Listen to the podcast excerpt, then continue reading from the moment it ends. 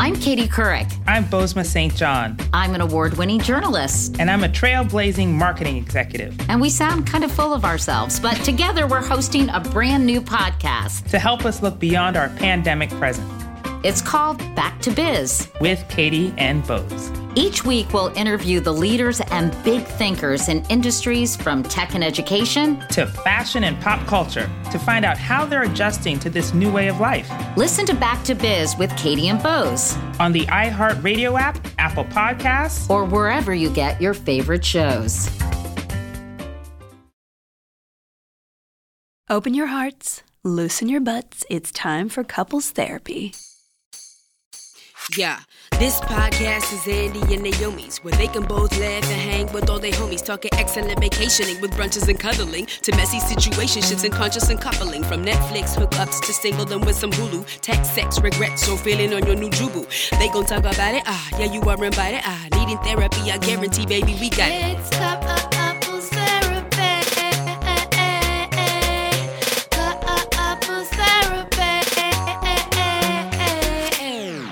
everyone. Welcome to Couples Therapy. My name is Andy. And I am Naomi. And we are a real life couple, a real life couple of comedians. And on Couples Therapy, we take the best sets from our live show, where comics who are close do sets together about their relationship and bring them to you.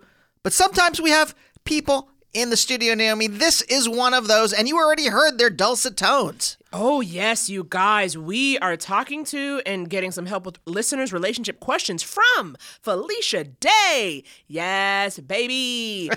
Felicia Day is an actor, writer, and producer you've seen on so many things like Dr. Horrible, Buffy, Supernatural, MST3K on Netflix, and The Guild, which she also created. She also has a new book out now that you can pre order. It is called Embrace Your Weird, Face Your Fears, and Unleash Creativity. Whoo, baby, we get into it with Felicia. This is a multi hyphenate queen coming through and dropping knowledge. Guys, we go from the most serious to the most frivolous in the space of a moment. It is really wonderful. It's wonderful, meaningful. We'll talk uh, in the uh, in the episode uh, proper about why Felicia is important to our relationship, Naomi. um, so you'll hear that. But uh, so this was kind of uh, uh, this was special for us. I hope we didn't uh, fawn too much. I hope we didn't make her uncomfortable. Well, I mean, it was a true emotional roller coaster. Felicia, first of all, it's so funny. It's like always, I always get like flustered when we run into a guest on the way in because like we haven't like I need time to like get set. Yeah, like, set set your props, get your space. Whenever And you we meet like- someone, you want to set. You have a set list in your head of, how, of what you're going to talk to the person about. Oh, you just you mean me specifically in general, Yes. not one something one. No, no, no. I mean you specifically, Naomi Ekperigin uh-huh. uh, of Los Angeles, California. Yeah. Born in Harlem Hospital. you specifically, you like having um, a manicured uh, experience with other human beings. So when reality shifts what you want, what you expected, or what you planned for, it can be a flustering experience for you. Certainly, most certainly. And then I also feel like when people people who are like very busy, who have a lot of stuff going on, where I feel like their time is so finite, it's like I want to get out a lot of stuff. I want you to get comfortable. I want you to start talking. It's like so many things you kind of want to have happen in like the space of exactly 60 minutes. like in my head. I'm always like, "Oh god." but you know what? I think we really pulled it together. We had a great time. Now, before we get to this, And also, well, we, we'll talk about it in the thing, but there was an incident. you will hear about it. You will hear about the incident. But before we get to that, Naomi, we have a new live date coming up here in Los Angeles on October 5th, don't we? Ooh, yes, we do. And we are putting together a beautiful lineup. So far, we've got Drew Droege and Sam Pancake. I'm so excited for I Mean, this them. is uh, if it was just them, I would be excited. But also Jamie Lee, old friend of ours, wonderful stand-up comedian. Yeah, you've she's seen been- her on HBO's Crashing. And uh, a bunch of other people who are still confirming. So if you want to see that and you live in Los Angeles, it is going to be October 5th, 8 p.m. at the Virgil, and you can get tickets at couplestherapypod.com. While you're on the website, you can also sign up for our Patreon. Two extra episodes a month, just me and Naomi doing some fun stuff, getting deep, talking about our feelings and having fun at home. uh, you can sign up there. And finally, when we have guests come into the studio, we answer advice questions. And the way we get those questions is either you DM us or You call us. in. And uh, if you'd like to call in and leave a voicemail and ask us a question, the number is 323 524 7839. You can find that number anywhere online, specifically on our website or in Twitter and the bio. But Naomi, before we get there to the episode, you have some live dates coming up. Well, oh well, yes I do. This very Thursday, September 12th, you can holler at me in New Mexico, where I'll be headlining at the Cloud Top Comedy Festival. Oh man, that's going to be really exciting. Maria Bamford's at that, Fortune Feemster, James Adomian. It's going to be real good. And then ne- the weekend after that, I will be in Toronto, September 19th at JFL 42. And I will, at, right after that, September 20th to 22nd, I will be in Las Vegas at the Life is Beautiful Festival. Who are you opening for at both those dates? Well, well, well, I am opening for Queer Eyes Jonathan Van Ness. How are you going to, Naomi, you've met him once before, right? I mean, for half a second. The question is, what will I wear? you know, um, this is huge. This is huge. What if Tan France is in attendance? I was going to say, shouldn't be the question be, how should you do your hair? Well, I just wanted to say it looks healthy. um, so we're gonna try our best. Okay, guys. As always, you can hit us up on social at Couples Therapy Pod on Instagram, at Naomi and Andy on Twitter. And you know what? Let's just keep this relationship going strong. And until then, listen to this sweet, sweet app with Miss Felicia Day. Roll it. Oh my, oh my. What an episode we've got here. Felicia Day, how are you doing? We're here with two guests. What, Naomi? What you are? You're really, What? you're really uh, hiding the lead. What's the phrase? You're really burying the lead. Burying the lead. That's Burying it. the Yeah. lead. Much like a dog would bury a femur bone.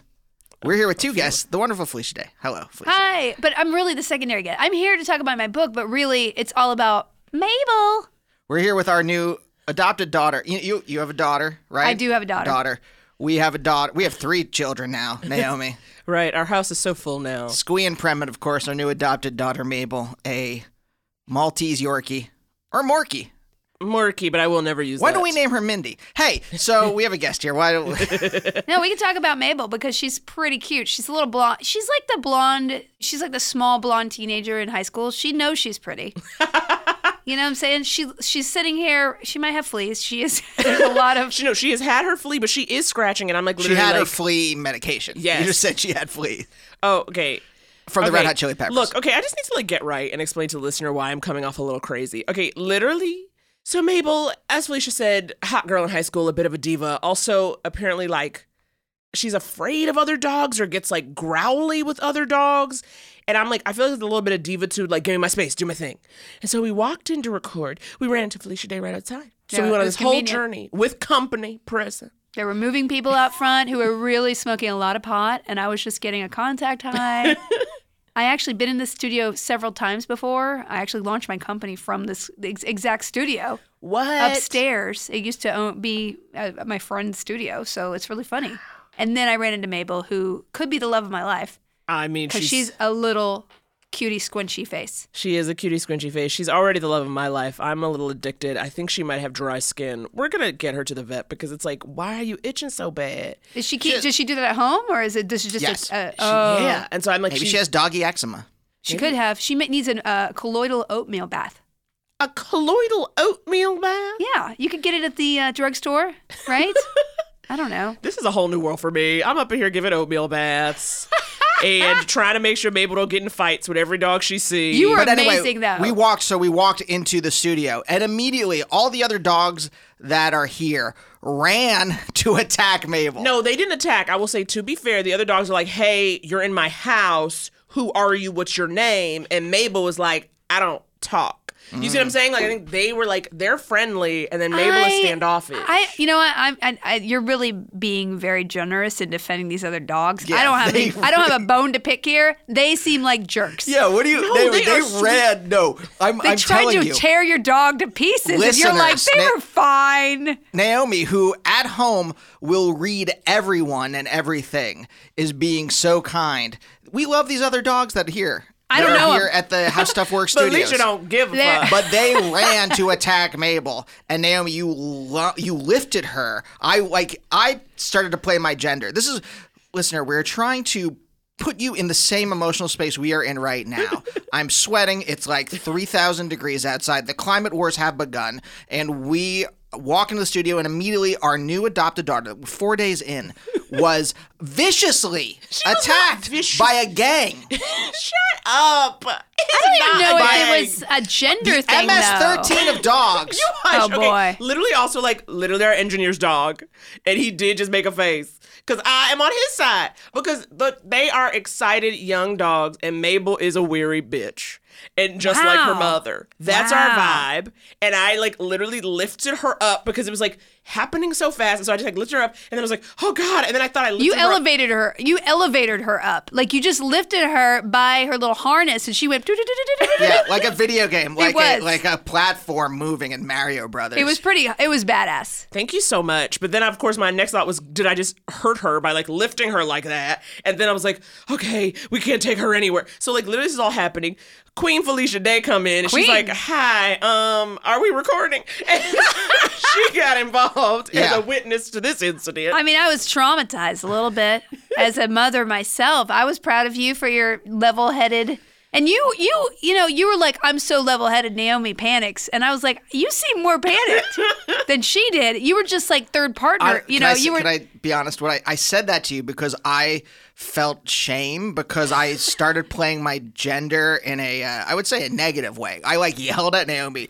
I'm like, get in this room because I'm like trying to get But I her have done. and the I don't know if dog that's away. a gender thing. It's just like the the person who's not in the trauma point. Like I would have been like that too, like telling people what to but do the because fact that I I'm was not. telling her. All right. And it, the, the, the that that's not. I, I usually don't like command Naomi to do stuff.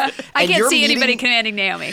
Quite frankly. Thank you so you're much. meeting me for the first time, so there was like a lot of sh- like honestly, there was just a lot of shame involved, and I didn't know how to um erase the shame. I didn't know how to You're flush the okay. shame The away. other dogs are forever dead to me, but the, you are okay. Y'all are That's very kind of savage. We are now dog people. We are in a dog community. We have to be open and we have to be forgiving. This I is think the choice they'll we've get used to each other and they'll be best friends soon. You know, it's just like there was not enough. There was too much face to face and not enough butt to butt, butt to face situation back there. You know, is that what needs to happen? And this thing, I don't know, like, because that's why, like, she was on a leash and we kind of made it slow, and there was a second, like, there was a beat where they kind of looked at each other. yeah, it seemed fine. it looked okay. There was a hot beat where I thought, okay, give him a minute. And then there was some shrill screaming. And I was like, oh god, they're the rescue if they find out about this. Um, so that's why I was like a little frazzled. But you know what, Felicia, I appreciate your understanding. You know cool. what I mean? It's all cool, man. It is. Well, I mean, there's also look. If we keep going back, my shame. no, You- we can't but keep going back to your you- shame. You've played without knowing it, and I want to ask a question about this. But you played a part in Naomi and my romance. We've been together What? for ten years. Inadvertently through your work. Really? Yes. yes. Did you watch one of my videos and and fuck? Should I say fuck? Is I No, say you that can word? say fuck. Sure, most Yeah, yeah, certainly. no, no, I mean, no. The more the the uh, uh, the the sweatiness for me from uh, the guilt is certainly brought a warmth in my heart that I could then bring into the relationship. Oh, Do you that's know so what I mean? great. Oh, that's so nice. So Thank s- you. Most certainly. But I'm, uh, I'm very flattered. I, I try not to do crappy work, but sometimes it, it bleeds through.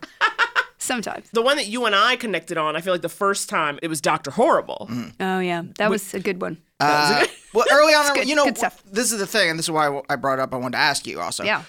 Early on in our relationship, you know, the things that brought us together were the media things a lot of times, Mm-hmm. were like things that we could connect on, sing. I remember us singing Yeah. the soundtrack together Oh, at some certainly, points. most certainly. I mean, the songs are great. Like, name another, like, until Hamilton, there really wasn't a musical that, like, people were just really into, right? yeah, yeah, I mean, like be- fun lyrics and like smart. Yeah. Yeah. Uh, Not this is uh, slightly embarrassing, but I did not like musicals prior to the Buffy musical.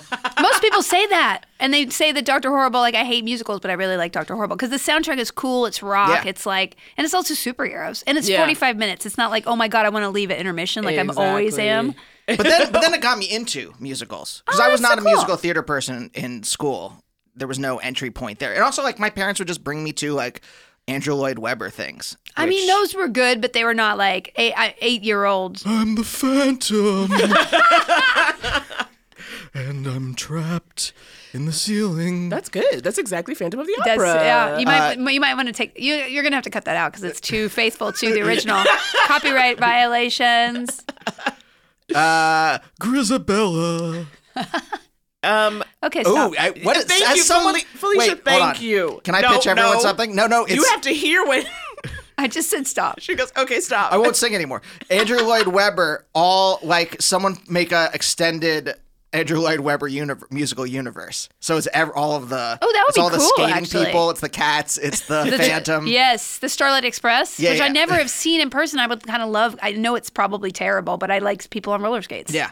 Uh, Les Mis, throw that in there. Yeah. There's a, a barricade. yeah. Put a pi- uh, yeah, Eponine. Eponine put her on some skates. Okay, okay. Have her make out with a cat. Okay, guys, this is officially us bonding to create this content. Um, You're hearing it here first, folks. Is there any media? Are there what, what are the things that have brought you close to lovers? Um. Wow. Ah, that's that's interesting. Eh, You know, I had one who was really into film and introduced me to things that like I would have never like Raging Bull and watching all the Godfather movies and stuff like that. And did you like so- those, or were you just kind of like going with it? You know I what mean, I mean? at first I was like, eh, but then I got really into it. And then Were um, they like, uh, hey, I got all the De Niro movies. You gotta I got see. I got a Criterion collection. You got to see.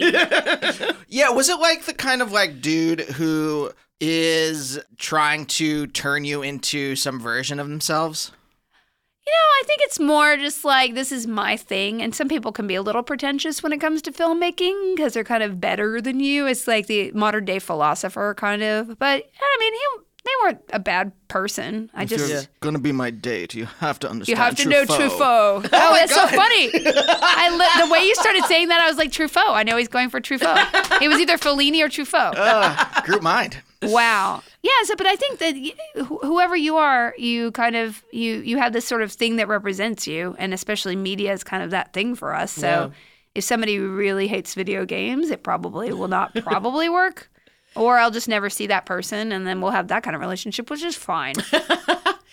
Do you find it, you know, because you are a creative person, you know, you've got the acting, you've got the books, you know, you're writing shows and stuff. What is that like? How do you feel like when you're in the process of making something? Do you share it with the people around you? Do you feel like very scared and proprietary of it? I say that because, for instance, you know, Andy and I obviously live together, Yeah. which means by default he becomes the person who hears like every version Yeah, of yeah, yeah. everything. But then there are also totally times where I'm like, okay, I don't actually want feedback. I want you to say it's great and to keep going, you know. but I like That's good too. I mean, I think it all depends on the project, right? Like, um, I think having somebody in the house or in your life that you're just be able to be collaborative with because you know their criticism won't hurt you creatively. I think that's super important. Uh, yeah, won't stab you in the heart and make you just want to, you know, jump over a railing. Like those, I think when you're creative, you know, especially when you're in that stage where you don't really know where you're going, you kind of sometimes you need just a boost. You're right to get going, and then sometimes you need someone to give you some feedback that won't gut you, but will help you Yeah. keep your enthusiasm up. I think in the people that I've not, I, I think shedding people in your life that are kind of destructive creatively. I mean, I talk about that in my book actually, like being pretty ruthless about protecting your creativity. You don't have to like cut negative people out of your life completely, although sometimes it's good. Um, but when it comes to your creativity, you kind of have to protect them. And I kind of like, I kind of picture it somehow like I have a baby now and I'm like, I don't want anything to harm her, right? But why don't we treat ourselves as nicely as we do other people, right? Like Right. protect as protectively. So my inner creator is a two year old. Like, why would I not treat that person very gently in a sense, right? Wait, so now, is our inner creator always going to be a two year old? well, no, that's a little bratty. No, it's a it's a vulnerable. Like it could be little Mabel. Like, would you want somebody to kick little Mabel when she brings you something she loves? I would no. bash someone's head in. Exactly. I, am prepared. I have imagined before someone breaking into our house and threatening our pets, and I have imagined the kind of violence. Yeah, the Just kind of like- violence you're capable of. Yeah. Yeah, Yes. I could literally murder somebody. Yeah, yeah. The if- history of violence. Viggo Yeah. Mortensen. I would be that person. you would Hulk it out. Uh-huh. Totally Where Hulk is it. he right now? Viggo? Hulk or Viggo? I think Viggo's resting. You know, after Green Book, he said, "Why don't I lay low?" You know what I mean? Lay low, and I respect it. Yeah, thank you, Viggo. Yeah, stay stay out of our consciousness. You'll for a hot always be, uh, yeah. Lord of the Aragorn to me. Exactly. I think we should all hold him in our heart as Aragorn. Um, He can never grow. No, because my inner, I, I thought about this when you said like, uh, oh yeah, because uh, when a loved one uh, critiques our stuff, it doesn't hurt, and I'm like, were you raised in a healthy household? No, not at all. Because No, when I, wait, but that's what I'm saying. You could be, you could have somebody you love in your life, but they are not good for your creativity. Mm-hmm. And in fact, I think you know, uh, you know, I, I had to think about this a lot with writing a whole book about creativity. But some people have their own issues around their own creativity, and that makes them bad for your creativity. And Mm-hmm. they are not a bad person. It just brings out bad things in them to share creative work with them because of their own insecurities or their own, you know, aspirations they haven't gotten to. And then they unconsciously can be like really destructive or consciously. Some people are terrible people. but hopefully, you know, those people are are people that we already know how to be careful with. It's the people who we love who we don't know how to be careful with around creativity. It's kind of like two different levels, I think. even as a child, I remember like my mom, my mom was an English teacher who has a mm-hmm. master's degree. Like I would write an English paper for like junior high or whatever, and she would be like, "Oh no, this is wrong. You have Oh, to rewrite no. this." And I would be like, "No, everything I write is perfect genius." That is a, a very male perspective.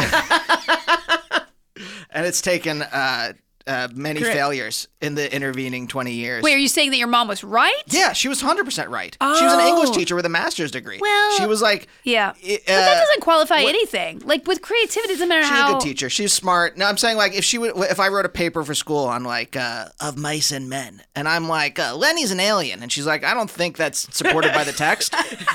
I'm like, no, he's an alien. I would do I would do that a lot. I would bristle. I have a large ego. Okay. I've had to right. uh, fail many times for um, that ego to. But uh, that gets you far. I think that's the white male thing going on for you. Like Yeah. you could just sell just your ego and your confidence, and you play b-ball with other white men, and you get hired on. You know what I'm saying? Like women can't do that. A, if you're you- if you're confident, you come across as arrogant, and then men don't like that, and then men, women don't want to go play b-ball generally with a bunch of guys, and they won't invite her anyway if she wanted to. Yeah, So yeah, exactly. I won't get invited. I sweat too much, so um. I don't want to go not outside. Really, so exactly. please exactly. pass on the b-ball. Very fair, Totally Felicia. fine. Honey, you can't But- be out there. Wait, is that how business is done here in Los Angeles? It seems like to me. it does feel like it's Man, You're so I got to get into Yeah. a basketball game. Yeah, like a league. Everybody I know is like, yeah, we're on a b-ball team together. We sold a show, and I'm like, I hate everything about what just came out of your mouth. Why am I even talking to you? So you're really thinking about this. You're really thinking about b-ball. I swear to God, I see it in your eye. You're thinking, how do I scam this? There's also a dodgeball team. There's Oh, a, that I could do. there's dodgeball. That was really hot for. It was for a hot second, like like five years ago. Yeah. Everyone was in a dodgeball um, a dodgeball te- league. There's even a skee ball league that I've heard about. well, now that I That- do. That sounds fun, That's right? indoors. Yeah, it's indoors. Yeah, Can I pitch something to you guys? yeah. Uh, now, I uh, senior year uh, at field day, my team in Let It Bounce, we were the championship team, and we love Let It. Ooh, I sounded like Trump for a second there. Uh, I w- we love um, Creepy. and I, made my fingers into uh, okay signs. Andy, please don't highlight it. Terrified. Nobody could have seen that. You didn't need to tell anybody about that. I I am a huge fan of Let It Bounce, which is basically volleyball on a tennis court. Now, is there any way that I could force the that Los you can Angeles? make a let it bounce league and get all the Yes. insiders in there and just sell some shows. I don't know. God bless you. oh, Just a make Let It Bounce happen. movie, Dodgeball Two, colon Let It Bounce. Let it bounce. Listen, you just sold me, and I think that's how they make those movies. They don't even have anything but a title. You just d- put make a picture of you playing it, Photoshop Will Ferrell's head on you, and then you sold a movie. He's on this network. Come Yeah. on. Okay, there it is. Now, now that we've done our Hollywooding, Felicia, um, do you feel like you're in a good place to answer some listener relationship questions um, and maybe get into it a bit? Uh, sure, sure. Should we talk about my book afterwards? I mean, we could get more into the book, Or we could do it later. Like, I'm like, yeah, like, does it come up kind of in the questioning? Well, because I guess my question, kind of this, our foray in, our segue into kind of getting into these questions. You know, you said when I was like, we're going to be answering some questions, you're like, I like to tell people what to do. I got my two Oh, for cents. sure. I'm very. I mean, I'm very armchair. I'm very good in an armchair. Now, is that how then the book came to be? Because this new book is kind of like Yes. tips, like how to get your life creatively. It is called Embrace Your Weird, Face Your Fears, and Unleash Creativity. And yes, it is uh, how to be more creative. But, you know, in retrospect, actually, since I wrote it, so I wrote it because I wrote a memoir, You're Never Weird on the Internet Almost. And it was a best selling book. My mom was really proud Get of it. Get it? Get it? A lot of people who came up to me who- after they read it, they said, I was inspired to create because of your story, and I got help for my anxiety or depression because of your story. And I was hmm. like, those are two good things in the world. Here I am trying to be like, how do I feature myself as an actor Bleh. and in this town where people think my face is weird? And why don't I just do something more useful in the world? So I was like, well, let me write this book. So I was like, well, how, you know, I'm a self help book expert. I read every single one. I would not be here unless I got a lot of boosts for like, you can do it. The, the aura is with you, you know? And I wanted to write one that people would universally be able to have fun with, uh, something whimsical, and taking all the kind of very 80s spirituality out of a lot of them. So that's kind of why I did it. Also, in retrospect, I kind of wrote this book to put myself back together after having a child because I think, especially as a woman, you have a child and the whole world just tur- turns itself on your on its head. Really? The ultimate act of creation, some might say. It's the ultimate act of creation that you'd think would be very valued. And unfortunately, it is not on the outer sp- perspective, you get turned upside down because of people's perception of you. And on the inner perspective, you're you are a different person, not only you know just physiologically, hormonally, but also you know just creatively. And so I kind of went on this journey. I realized, and if you you know the path of the book is like putting yourself together from scratch as a creator. What are you? What exactly are you? How do you overcome all these enemies? How do you learn how to be playful? Like all this journey is kind of teaching myself how to be a new person. yeah. And so, like, I'm not a completely different person, but I really did have to piece together who I am in a different way. And I, I, I kind of modeled, I kind of had to do the book to figure that out. Okay. So hopefully, other people will just, or just like pick up a hobby because you read the book. I mean, really, Did you find where'd you, where where did you live before Los Angeles? I lived in Austin, Texas, and I grew up all over the South. My dad was in the military, so. So, because we found we're we're East Coasters. I'm from Pennsylvania originally, but and Naomi's from. New I know York. you're a New Yorker, yeah. Yeah, and we live. I lived in New York for like the last decade before we moved here Mm-hmm. in 2017, and we found it to be this town has made us mentally ill. it's taken our whatever mental illnesses, whatever anxieties and neuroses and depressions we had already, and just inflated. Uh, uh, do you ever see Akira? Uh, you know, at the end of Akira, when the guy turns into the giant, the giant blob monster Yeah. thing. That's what it's done. Wow. To, that's what Los Angeles has done to our various mental Los illnesses. Los Angeles has done to you guys. Yeah. Because you've been And- here a couple years, right? Yeah, yeah, yeah. Yeah, it's a really mentally unhealthy place. I got a new therapist like recently and I was like, oh, she pinned me. And she's like, this place is terrible. You know, Mm. um, it's bad for who you are. You're always comparing yourself to other people. And a lot of the stuff I'm talking about in my book is, you know, underneath it all, I'm just trying to say creativity is good for you. And whether you do that as a living or not, you need creativity in your life. And if you want to pursue creativity in a professional way, you have to get yourself out of these mindsets where you're always comparing yourself to other people. You're always kind of uh, down on yourself in, in a mm-hmm. way. And, and you're never enough because truly in Los Angeles, you are never enough. I guarantee you that Tom Cruise is thinking he's never enough. He's not enough.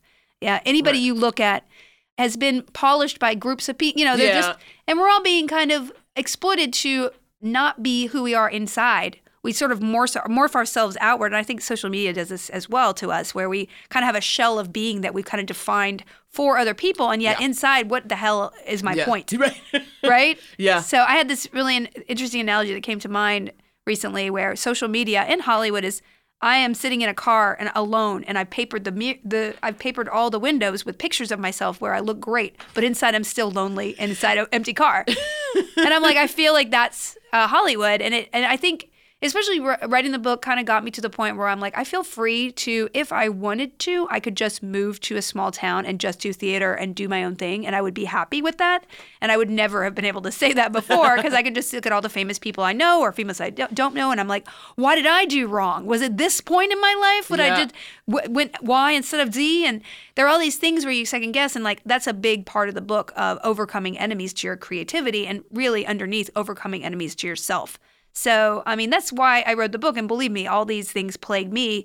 I feel like I'm a little bit more stable now. But, you know, I'll always have like a flare of like, what are you doing? Why haven't you sold the show? You know, like all these Yeah. terrible things. And it's like, you don't. You don't know anybody's journey, Right. If you're not in, inside in their shoes, and so it it doesn't help you. Does it help me to look at variety and be like, why? Exactly. What are all these people? I know that person. Yeah. What did I do wrong? Like that does not make me want to go like I, I need to tell a story that will change someone's life. None of that does any of that. And by so- enemies, though, you mean sociopaths that are doing better than you here. yeah, and for some reason they, Whose, whose they- sociopathy allows them to exploit ex- yeah. the uh, market forces for their own. Uh, Hundred percent, betterment. or be on the right b-ball team. Exactly. Right, right, right, right, right. I have a random question. Not random. Obviously, I was listening, and so it does dovetail. What was was there a part like you know as you said part of you the way the world saw you differently once you had a kid, but mm-hmm. then and obviously you're feeling different too. Was there something you experienced you know when you were a new mom? I mean, how, how do you define new? Maybe still now, but was there a part of you that like you didn't expect to feel a certain way? You were surprised by either like a change in your perspective Yeah, I mean, I mean, I'm kind of built my whole career on consuming things and kind of like being a fan of things as well, but also mm-hmm. making my own content. And neither of those things, like, I had to leave my company because I just couldn't, I couldn't understand how I could do all the things. It, it makes you cut off things. So, so you, let's say you're just like a multi-headed thing, you have to start cutting off heads, like an Etten or something. uh, so nerdy. Uh, you have to cut off cut, cut off things in order to really narrow down like what can I do with my life because you have this growing. You know, even having Mabel in your life now, you're going to be like, I need to walk her, and that'll be like a little bit of your day that you need to devote. sun. You have to be out in the sun. You have to devote, and you have to put somebody else first before yourself. Yeah. And so I think that was a complication in that I'm like, I can't play five hours of video games a night. This is a drag. But also, I can't work on the weekends because I used to be a workaholic. And I'm like, I really, in order to be a good parent, in my opinion, I need to carve out more of my time. And so that was a big adjustment. And also just cutting off things, uh, different little projects I was doing. I was like, I can't do that anymore. It's a time drain. What is my goal here? And it makes you grow up in a little bit, uh, in a sense. And yeah, that was that was hard on the inside. And then the out, outside stuff is how people perceive you, especially men. If you say you had a kid, it's just like, oh, nega burn- boner, just get out of here. You know? Really? So it is very much so. Like they, you kind of graduate because you're not as sexually appealing Hmm. in their mind. I swear to God, it's all like. I think it's all uh, subliminal. I don't know if actively people Right. say that. I just I think there's a lot of like under uh, gender things that we are kind of indoctrinated with. That once a woman becomes becomes a mother, they become a different category of person to men. And I don't know. Is this really? This isn't really part of the show, but No, no, no. Aren't there a bunch of like weird freaks that get off on like motherhood though? Yeah, I mean, not sure. the checks. Yeah. Like- Yeah, no, it's I just just, oh, I meant in the dating world. Oh, I don't know. I'm, there's freaks for everything. Like I'm on a shoe fetish website, uh, like a toe fetish website. Like I, I Yeah, wiki found, feet. Everyone's on that. Yeah. I'm on that. You're You on are? that? I, I don't know. There's no pictures of my I was feet. like, I had no idea. I don't let I don't let pictures of my feet get on the internet. You Naomi. don't show your feet in the house. Okay. Really? You- Do you not like your feet? Do you not I'm- love your feet? No, I don't. but I don't like exposed. But I don't like my body in general. So that's Mm. just an extension of the general uh, body dysmorphia that I live under. I think you have a fine body. it's nice of you to say. Well, I think we're going to take a quick break on Felicia's lovely compliment. I think you have a fine body. and come back and answer some relationship cues. Yay! Hey guys, it's Bobby Bones. I host the Bobby Bones Show, and I'm pretty much always sleepy because I wake up at 3 o'clock in the morning. A couple hours later, I get all my friends together, and we get into a room and we do a radio show.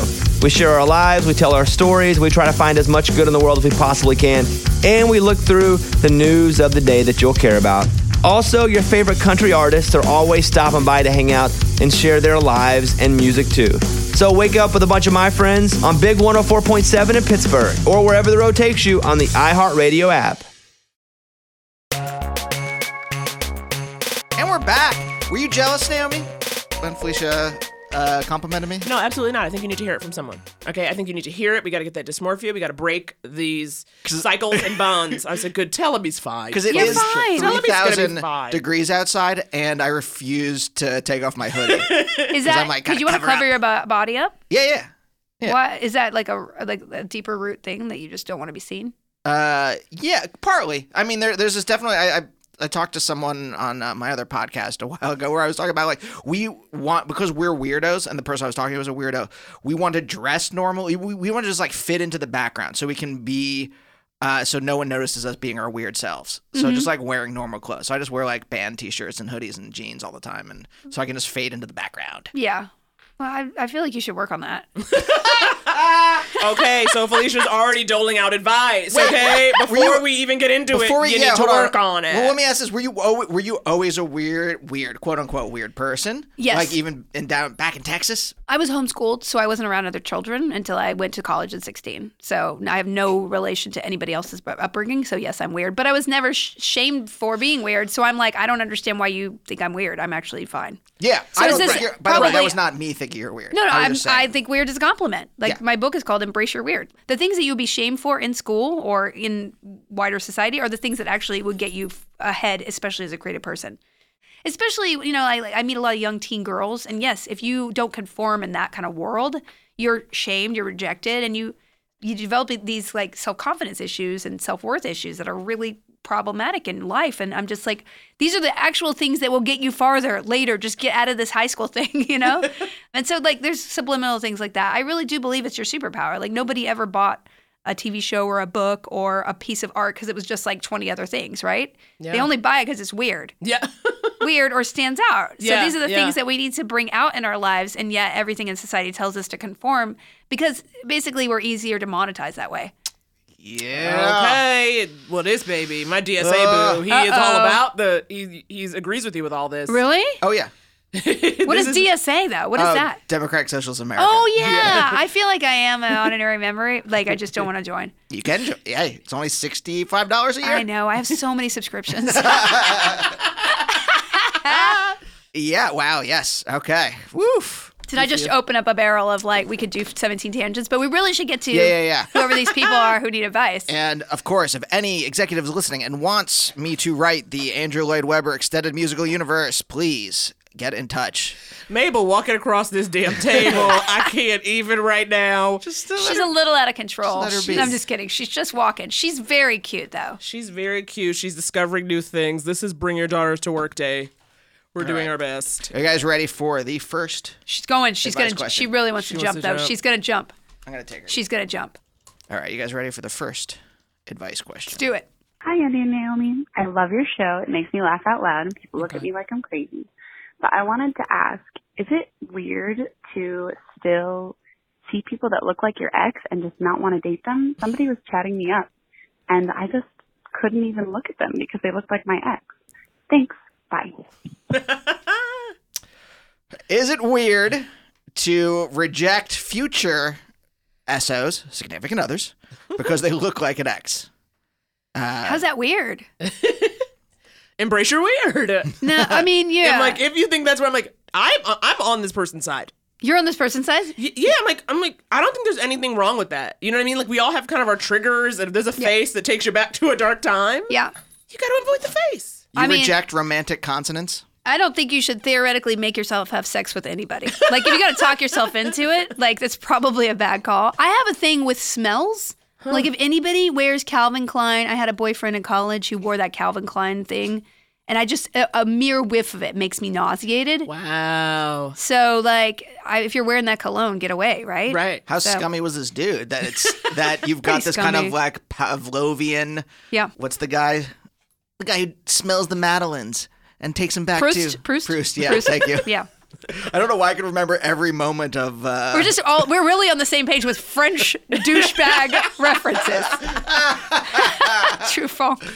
if you don't read Proust and watch Truffaut, we cannot date, Felicia. What do you think? I'm trying to remember, like, uh, if there is any. I don't think. I- think it would make me more inclined to date someone if they reminded me positively. I suppose. I'm trying to think of if there was ever any.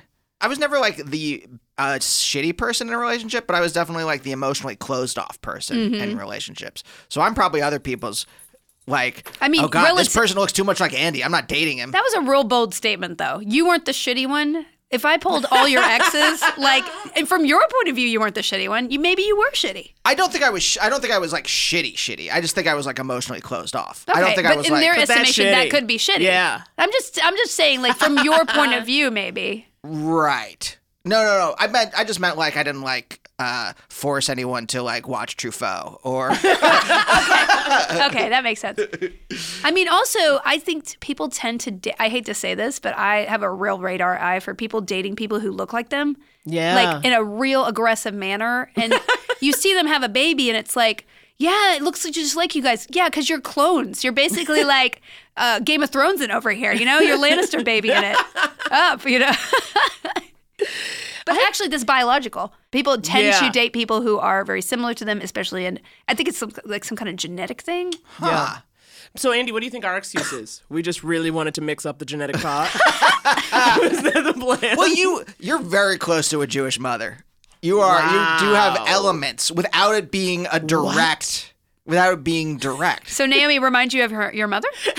there are not no, that's really. true. Wait, we, we both do like to play Spider Solitaire. Spider And we both like to watch Criminal Minds. true crime. Me and Norma Beckerman, we get into it.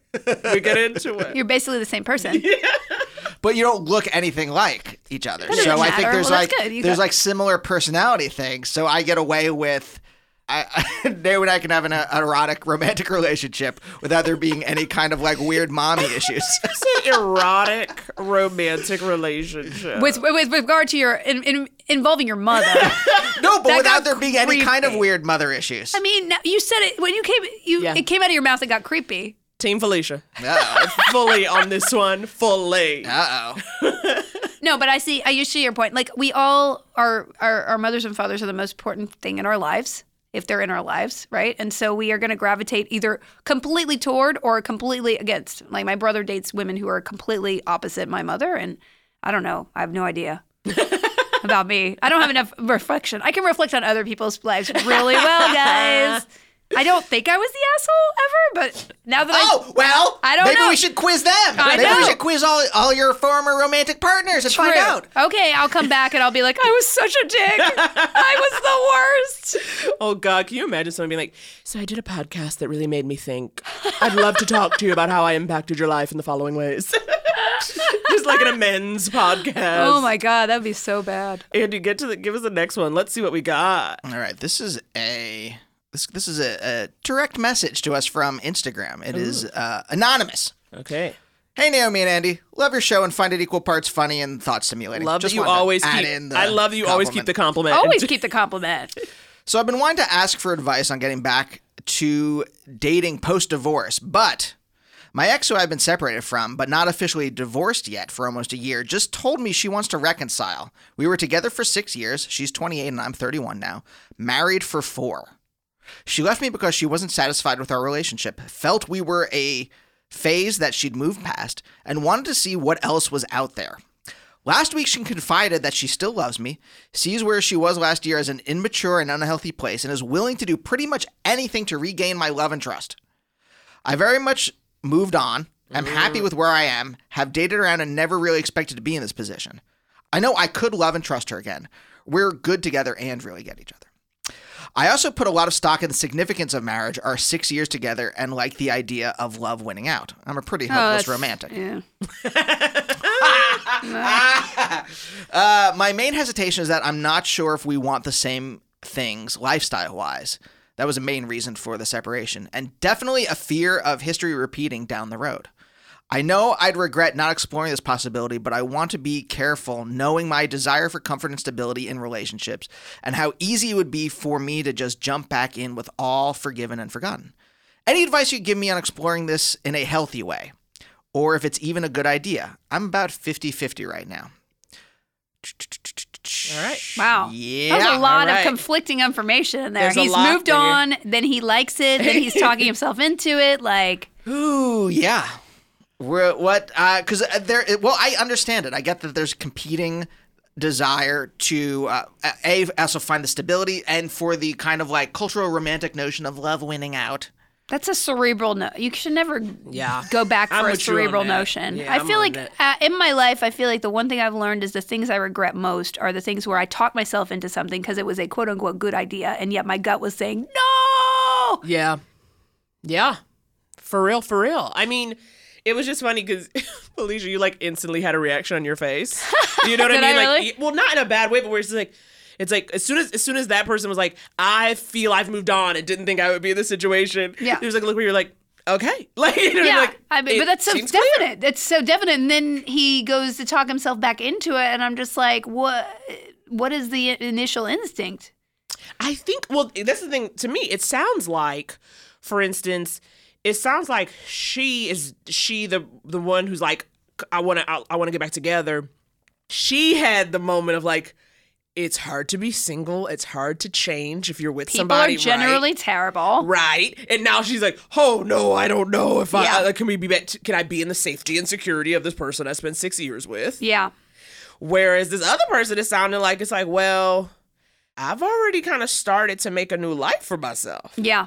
It feels well. Also, it's like a trust issue. Like, and also there's a power dynamic there because there's a kind. Of, it's kind of appealing to go back into a relationship where you have more power since you wronged me, Yeah. and then that's really Oh, that's unhealthy. a- that's a terrible dynamic. right? I feel like there's Yeah. the possibility of that entering because you can really be like, well, you're gonna, and you're always feel unsafe. Therefore, you might have kind of toxic behavior toward this person. So I think you need to. I mean, personally, I think this, they need to go to couples therapy for a while and have kind of a third party person to be like, can you have the groundwork for something healthy going forward? Because it looks like you could get back together, but will it be healthy? It sounds like that's what they wanted us to do for them. They're like, They want "We some free pay-" therapy? Yeah, they're like, we I can't do mean- the copay. Just tell me what to do, strangers.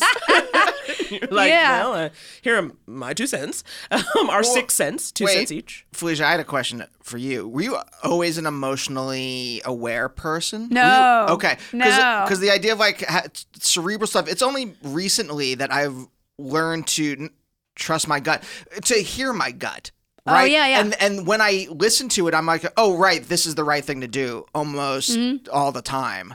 Uh, but. But that's we we're not like, in touch with it often. yeah, I haven't been uh, only like re only like in the last only since therapy really in the last like five years or so. Well, we need help. I mean, a lot of people don't have that when they grow up. Like, especially with my, you know, with my child, I've looked at a lot of like parenting things, and a lot of it is like, don't deny your feelings, honor your feelings, even if there's something I don't, as as a as an adult, feel uncomfortable with, or you're doing something I don't like. Yeah. Like, you still have to have unconditional love, and I think.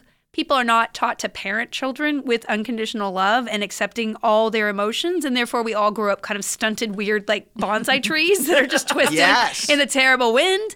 And I don't think generally that parents deliberately do that, but the way they are taught, it's like one time I tweeted, like, I don't think you should, I mean, why?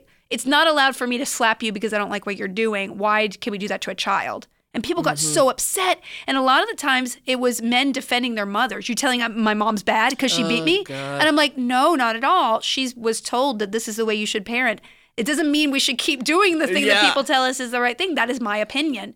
But it was really interesting to have the backlash of people's opinions on that. And it's like we get entrenched in the idea of doing something a certain way where we're not in touch with our gut. So our gut won't allow us to be like, there is another path here. Right. And I think through creativity, creativity is just like really knowing yourself well, right? To be mm-hmm. creative is just like, I know what I have to say in this world. I have opinions that are only my own and not what people tell me. So being creative gets you in touch with that sort of like inner core that can lead you to better decisions in relationships or in life or with cre- making things. So I don't know. No, I was not stable before this. I was a neurotic basket case who was seeking gratification. And it's really just recently, and through, I mean, I'm, I'm honestly writing this book really helped me be a lot more stable and self assured outside of other people's opinions. And I think, you know, that helps, I guess. Maybe I'll just become a crazy woman in the woods soon. I don't know. it might be fine too. Do you find that more appealing just because you've lived here so long?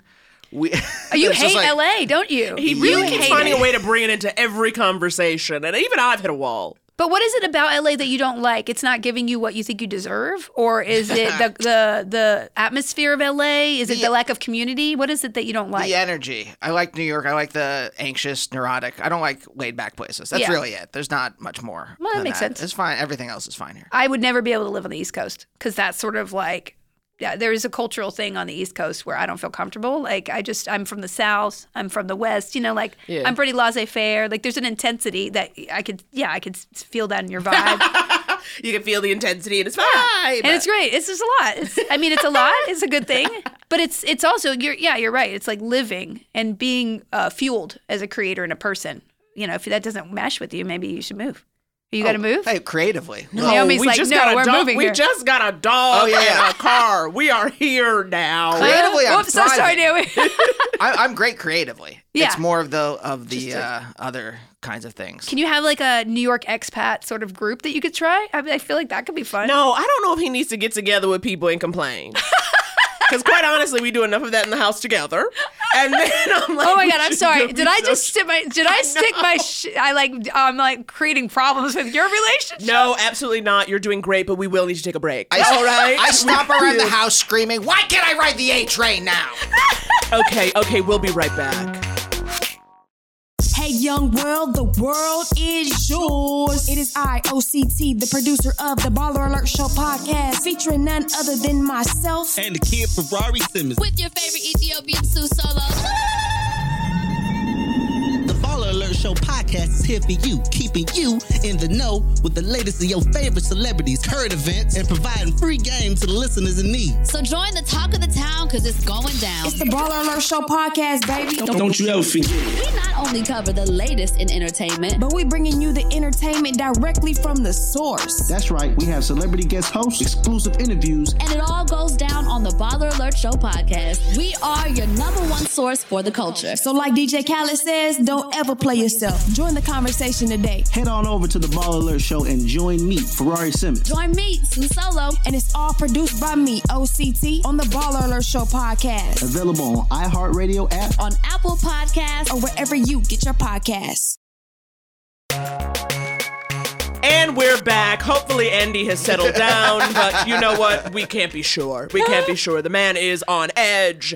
oh, ju- I don't like how I'm being painted. I do I do hope that the person who asked that previous question, it feels like, you know, just really quickly, in case we weren't clear, because we have a lot of thoughts.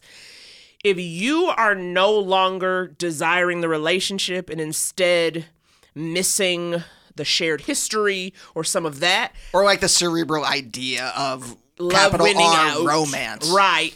That is not why you stay in a relationship or go back to one. If you are concerned that your lifestyles are not on the same page, like ultimately what you want, then that's your answer right there. So perhaps with a little more separation when she feels a little less piney for you, there can be a friendship that allows you to keep some of the good stuff. But this is not the this doesn't sound doesn't sound like you Yeah, want this woman to be the, the you want to create a family with this person Yeah. long term, right? Like that would be the next. They're almost thirty, right? They said Yeah. so. Like in five years, you'd see this person as the person you'd create a family with. I don't know, or not, or, Or or not. just like just hanging out with. I get it though. There, it, it took a long time. I think I said this on a previous episode though. I used to be like a completist. I used to have to read a magazine from front cover to back cover, even articles I didn't like, because I'm like, I have to finish this. I have to read a book. If I start a book, even if I don't like the book after like two chapters, I have to keep reading it. Mhm. Uh, it's the same thing for relationships. But why or do you do that? Because I used to finish books only out of guilt, and I'm like, who am I guilting? yeah, the author's not watching. What? Why do I feel guilty about this book? I'm throwing it out, man. No, you Yeah. can't have my life. Yeah, I think guilt. I think guilt. I think also like desire to deny change, and through that deny mortality. If we want to get real deep. Okay. but but what I'm trying to say No, is yes, that I no, I'm thought like you. you had to like if I had a friendship, the the the analog of that, a friendship had to last forever. I couldn't Mhm. just like like if a friendship just naturally kind of ended, I I couldn't just let it go. And then I'm like, no, it's okay. You you can have friendships or relationships that are only a part of your life. You can, yeah, you can have a phase. You Yeah. can have a moment where you become something different. We have to let go of who we are in this life to grow, right? If you cling to who you are at 18, you're going to be that sad person who never got over high school, right? There's a lot of them out there. True. But then you're just wasting the opportunity to see what you could be yeah. in a way. Yeah, don't keep going back to tailgate your high school volleyball games. Uh, Yeah, I mean, I feel like I, I feel like I know so much about him, and yet I don't get. You're just an inscrutable glass of beautiful, like rich wine. That's just like I'm too complex for this. I have like never been told that because every feeling I feel I say out loud and usually into some microphone. so I'm like, that's huge for me. This is a beautiful day to be considered inscrutable. No, I am, but it's funny because like I do, st- like, I'm always anxious and that's kind of my low level plane of existence. And I'm also like dealing with this new creature in my life, my Miss Mabel, and just like it's so funny how I realize for me to care about something is to immediately worry about it. Oh, like yeah. Like the way my care it immediately transfers. It doesn't necessarily transfer into the excitement of what can be. Yeah. It is immediately something must be wrong. Why does she keep scratching her butt for like 20 minutes at a time? Is is everything going wrong? Do you know what I mean? Like I automatically go there and just I've just been thinking about that because a lot for me is very much like why can't I relax and You know- experience some of the fun of it? Because your book, because I remember everybody Felicia and I met at Comic Con, my first Comic Con. I was out of my mind. I couldn't believe I was on a panel with Queen Felicia. And I was like, but it was, you mentioned your book title where I was like, oh yeah, like letting go of fears. I need that. I feel like, you in would bet, yeah. You read like- that. I have a lot on anxiety there, but you know that recently I realized why I I'm literally was the most neurotic person, and I'm Yeah. not particularly functional now, but. Um, I realized it's because of my mother. Like my mother, ever since I had a baby, like I, I, I mean, it drove me crazy because I was worrying all the time, and I was like, I can't live like this. But like every single time I, t- I text her a picture of her like at the beach, it's like the undertow's pretty strong there. I mean, like uh, she's like uh, by a storm drain. She's gonna get swept away. I'm like, she's in the yard. Like, and I realized like I must have been raised in an environment where literally only disaster. Why would I not be constantly afraid, right? Right, right. And so yeah, there's a lot of uh, stuff there that as I've kind of like looked back to the why the roots of the of Yeah. the problems that I have. We're not organically a basket case, I don't think, mostly. Yeah. So these are all just self-imposed things that we generally it stems from childhood, you know, Yeah. like all these things where you're like, oh, that was why I'm really traumatized about swimming, you know. I The hate the pool. The. Exactly, the undertow is going to sweep me away. It's, it's a monster. It has the face of a demon. You know? That's the beach for me. Invite me to a bonfire. I'd rather, uh, you know, right, right. nothing Fully, else is. uh, yeah. So anyway, Any of those mother things resonate with you, Naomi? oh yes, the nervousness definitely. The um, it's it's funny. Um, does this fit here? No, I'll tell you anyway. Literally talking to my mother recently, and she was just like, "So how are things going? You know, how's your job?" You know, she's asking me about stuff, and she's always like, "Why does this take so long?" Which is like literally what I say to myself every day. I don't need you to say it. But so you know, she's trying to understand. You know, like why does it take so long for things to happen here and Oh, God. get off the ground? Deals to Civilians. close. Right? Yeah. Like that kind of stuff. And, you know, I don't really have much of an explanation. And then she was like, Do you like your job or whatever? And I was like, Yeah, you know, like I made the choice. I'm all in. You know, and she was like, Well, that's good because, you know, you've always seemed a little weak to me. And, you know, I just worry about you. wow, that's so um, that's a lot. It's- and it was like literally like that is like one of the chiller conversations. we've like that's Oh, like not even that's the so active. true. Do not show your mother any of your creativity. No. Oh yeah, but you Yeah. you learn kind of like to be able to guard yourself, and yet your mother is your most powerful voice in your wor- in, in your life, right? And Still, so right, like it goes right to your heart, right to your head, right to your heart, like sears dart to the you know. Well, because it's because like I am very delicate, so then I'll be like, maybe she's right. Oh, no. Do you know what I mean? So, so you like sorry. feel it, and so it's just been like tr- you know, knowing that and being in a moment where you're and like obviously this is like where my relationship with Andy can help because of course I hear this. And it's kind of like, okay. And then later I tell him, and he was, oh, that wasn't right. Yeah. Because I almost need to be reminded that that was a fucked up thing to say. Yeah.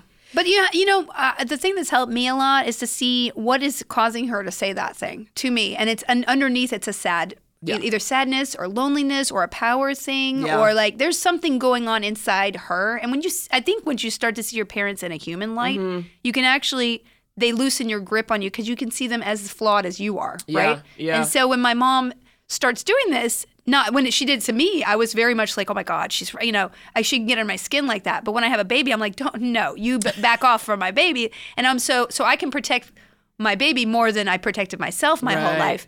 And then I could see kind of the inner workings of why she's so anxious. There are a lot Mm-hmm. of, you know, history or whatever. And then I could see her as like, well, you know, this is just kind of triggering something. Sharing this with her is triggering something in her that's making her a bad person. And I, I know underneath she doesn't want to be a bad person. So I'm just going to have to be more careful about what how I am vulnerable with her. Well, that's the tricky thing. I think so much of relationships, and I think I just I've also just realized the extent to which how that relationship has informed how I handle all relationships. Oh, wow! And that I withhold from people so they don't really have anything to kind of get mad about Mm-hmm. or dislike in me. Like I don't like confrontation because I'm convinced like we'll fight once and then never speak again. Yeah. Like even now as an adult, where I think by now we've all kind of evolved. Because certainly in high school you would have a fight with a girl and then you never talk again. you know what I mean? Yeah. But now I'm like, okay, we're past that, and yet I still have that thinking Yeah. around stuff like that. And so, and like realize I'm like, oh, that's because of this. And also looking back on like all the dating and stuff and previous relationships where I'm like, oh, good lord, I What you wanted this boy to be my mama. well, no wonder it didn't work out. I wanted him to be my mama. He wanted to put his dick in me. We weren't on the same page. wow. I think that's what a lot of guys go through, especially when they find a partner Mm-hmm. and they're looking for they and so basically during those like great times, they're kind of looking for their mom to take care of them. They're looking for that unconditional acceptance they probably didn't get from their mom, right? and then once you become a mother, that's when guys are like, "Hey, where am I in this?" well, I'm sorry, I can't be your f- mom. I can't be your freaking mama right now, right? I have a child who's about to th- throw themselves off a balcony. Like, I'm sorry, you're not my number one priority anymore. And so they have that loss Yeah. of like, you know, so there's all these levels of going on. Oh my god. Uh, it's really complicated as we go through life. So I don't know. Everyone's screwed up, and I- we're all just in it together. and it's amazing we're all still here. Do you know what I mean? It's like true. it's like we're all th- we're three neurotic people right now maintaining a conversation. We're really functional. Honestly, this is the work. Was your This is the work. what was your child doing unsupervised on a balcony? She was not on a balcony. She was she was on a beach and then in on a curb, slightly near a storm drain. Which, by the way, didn't know this, but sudden sudden storms can sweep a child away. Like, Oh my god. Yes. Sudden storms can sweep a child away. we're in Southern California. uh, Andy, do we have one more question? yeah, let's do one more. Let's, let's we can end on a light note. But Naomi, does this spark any maternal feelings? I'm holding Mabel like a baby in my lap. It's literally all I ever wanted a dog. A dog that would let me cradle it unending. She's super cute right now. She's just like very agreeable and it's just like, just pay attention to me. the look of adoration is nothing like a baby. A baby would just be pooping right now. Um, See, that's why I think it might be just dogs and cats for me. It's fine. I think this is a light one. Let's Okay. hear. Naomi, Andy, Felicia Day. Um, hi, I'm calling. Um, I should probably say my name is Joe John. I'm calling um, regarding conflicting schedules and wanting to watch TV shows that you just want to watch. Um, I'm uh, behind on like 40 different shows, and I'm waiting and waiting for my partner to be available to watch them as well. Um, and I kind of get tired of waiting, and I don't know if that's me being unreasonable, but I'm like, what what solutions do you have for that? And just navigating those tricky waters of, oh, I wanted to watch that too. Um, thanks in advance. Love y'all. Bye. wow. I love, first of all, I loved him. Joe John is the best. Joe John, love it. Love your name. Love everything about you. that is a complicated question because we are literally saturated with so much stuff. It's like a tidal wave of just crap in your face every day. Important crap. Much like being a mother. It is. well, if you ha- listen, I love how my friend now I'm not putting you guys down, but my best friend and business partner got a dog.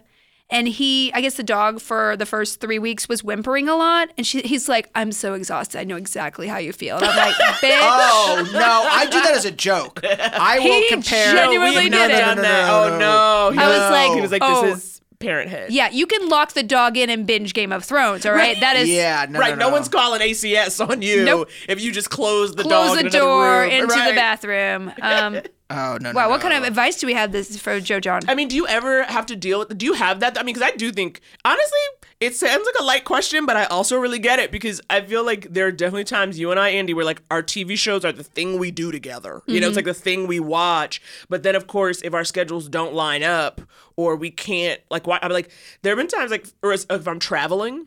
Like when I'm away, I'm always like, should I maybe sneak it on the hotel TV?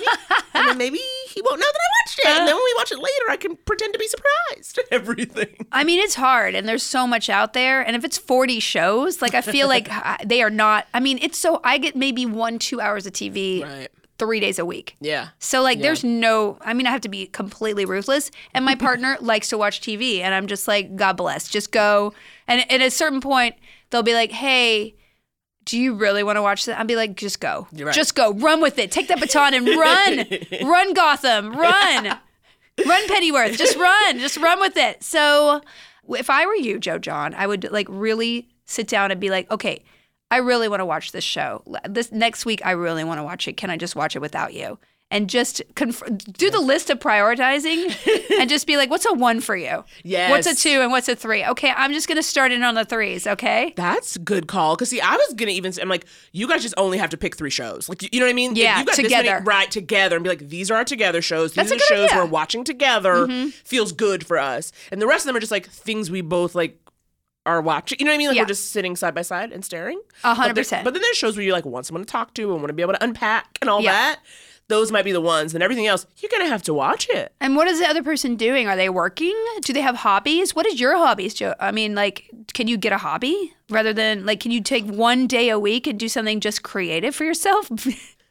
oh no, I think there's creativity. Joe John's also an artist. I- Speaking you of your could tell- book, really? Yeah, a painter, drawer. But I'm like, maybe you could like fill your if the other person is filling their time with like extracurricular stuff or like work. Like, is there something that you could be doing outside of the TV thing that could be like kind of fun even with for you? outside the TV. Just think about all the content we have to No, I consume to know. be up on This- culture. this podcast now. right It's now. It's peak TV, baby. it's peak podcast, peak peak. Oh my peak- God, Oh it is yeah, peak Everything- Ever podcast. since Conan O'Brien invented podcasts six How months dare ago, that it is now yeah. peak podcast. I did the same thing with web series. I mean, like You invented it. there's a no, but kind of. But there's a new service called Quibi coming out, Yeah. and like the interviews are like, we're just really revolutionizing 10 minute serialized installments. This is a new way of watching. I'm like, really? Can I have a Right, meeting? Because I could talk to you about this.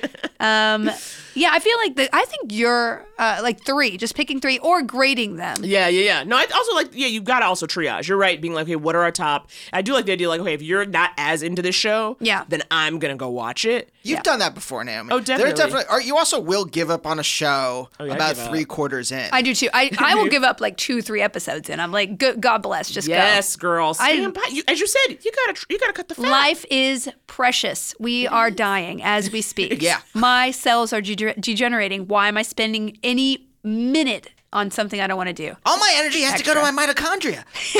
Not my eyes for viewing uh, Legends of Tomorrow. Yeah. Are we giving? Uh, do you give up all the DC shows? So I, you said I've gotten Pennyworth rid and of it. Gotham. Yeah, yeah like What's- Legends, Arrow, Arrow, Flash. yeah, Flash. I used to watch Black a lot Lightning. of them. You know, some of them I'm like, I won't be on that show. Forget it. I'll be honest. Legends of Tomorrow, pretty great. I know. I Black watched that for a while. My friend Enjoyable. Brandon is on that, but he's not going to be on it anymore. I guess. Oh, Spoiler alert. Oh my so- god! Oh my god! I'm sorry. Are you Oh my god, upset? Hollywood. It was in the trades, Naomi. Did I just spoil something for you? No, no, no. I'll be fine. I'm a, I'm a Flash, and now I'm kind of into Arrow, but I have a complicated relationship with Arrow. It's- like I'm watching it, yeah. being like, do I like it? And but like I, I, can't was like stop that with watching Gotham. it. I was like that with Yeah. Gotham for a while. And then they did that weird thing with Poison Ivy, and I was like, I'm out. so weird. Um, okay, so grade your shows. Yeah, grade your shows. Watch all the DC shows. Also, by invest in yourself as a creator. I'm going to put that out there because if you could take one night a week and just do something that only you can do, you're going to be super self righteous. you're going to feel like, like, well, we didn't watch TV, but I I made a, a hat from felt by scratch. Felt from or why not write a uh, some fanfic of whatever show? Yeah. what you Your think Gotham- the episode is that you've Yeah. missed? Some why not a erotic- Gotham? fanfic that you read aloud as foreplay to your partner who can't make the time Yes. for television. What about so slash fic Ryan from the OC hooking up with his character in Gotham?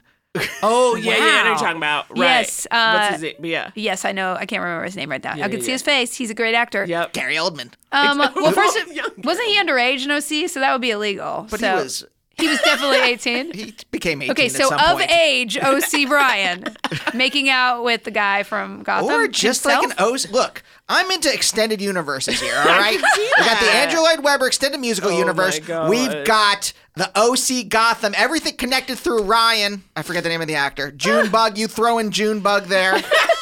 Because he Was was he in in that. He Yeah. was in Junebug. All right, Ben McKenzie. Ben Thank you. McKenzie! Whew, we got there. We Mar- got he's there. married to Morena Baccarin. So yes, I know. Yes. this The is Ben the power. McKenzie extended universe. This is the power of pushing through. Okay, when you face a creative block, you just keep talking through it till you Yeah, get to Ben keep it, McKenzie. keep it, keep it. Felicia, thank you so much. Thanks a lot. It, It was, was fun so to be here. Um, yeah. And I cannot wait for your book to come out. Everyone, you will pick it up and you will get your life right. Yes, go to FeliciaDayBook.com, and I will be on a book tour too, so you can come and see me in person somewhere in this nation uh, in early October. Ooh, mock your cows. Go to that website. All right. Yeah, thanks again. It was Thank genuinely you. a delight. Thank you. Bye. Bye.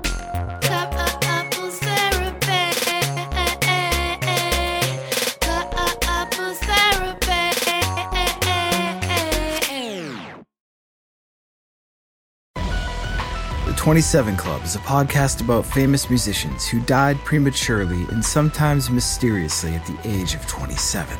This podcast is hosted by me, Jake Brennan, creator and host of the award winning music and true crime podcast, Disgraceland.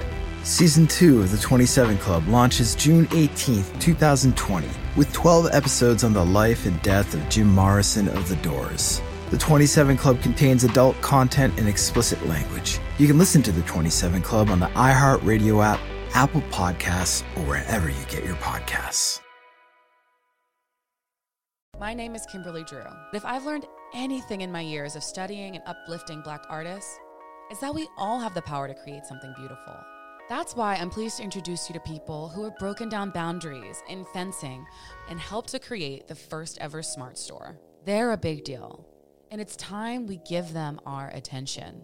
Listen to Your Attention Please, a Hulu podcast with iHeartRadio on the iHeartRadio app, on Apple Podcasts, or wherever you get your podcasts. It's inspired by Your Attention Please, now streaming on Hulu. Watch for a fresh point of view on Black history.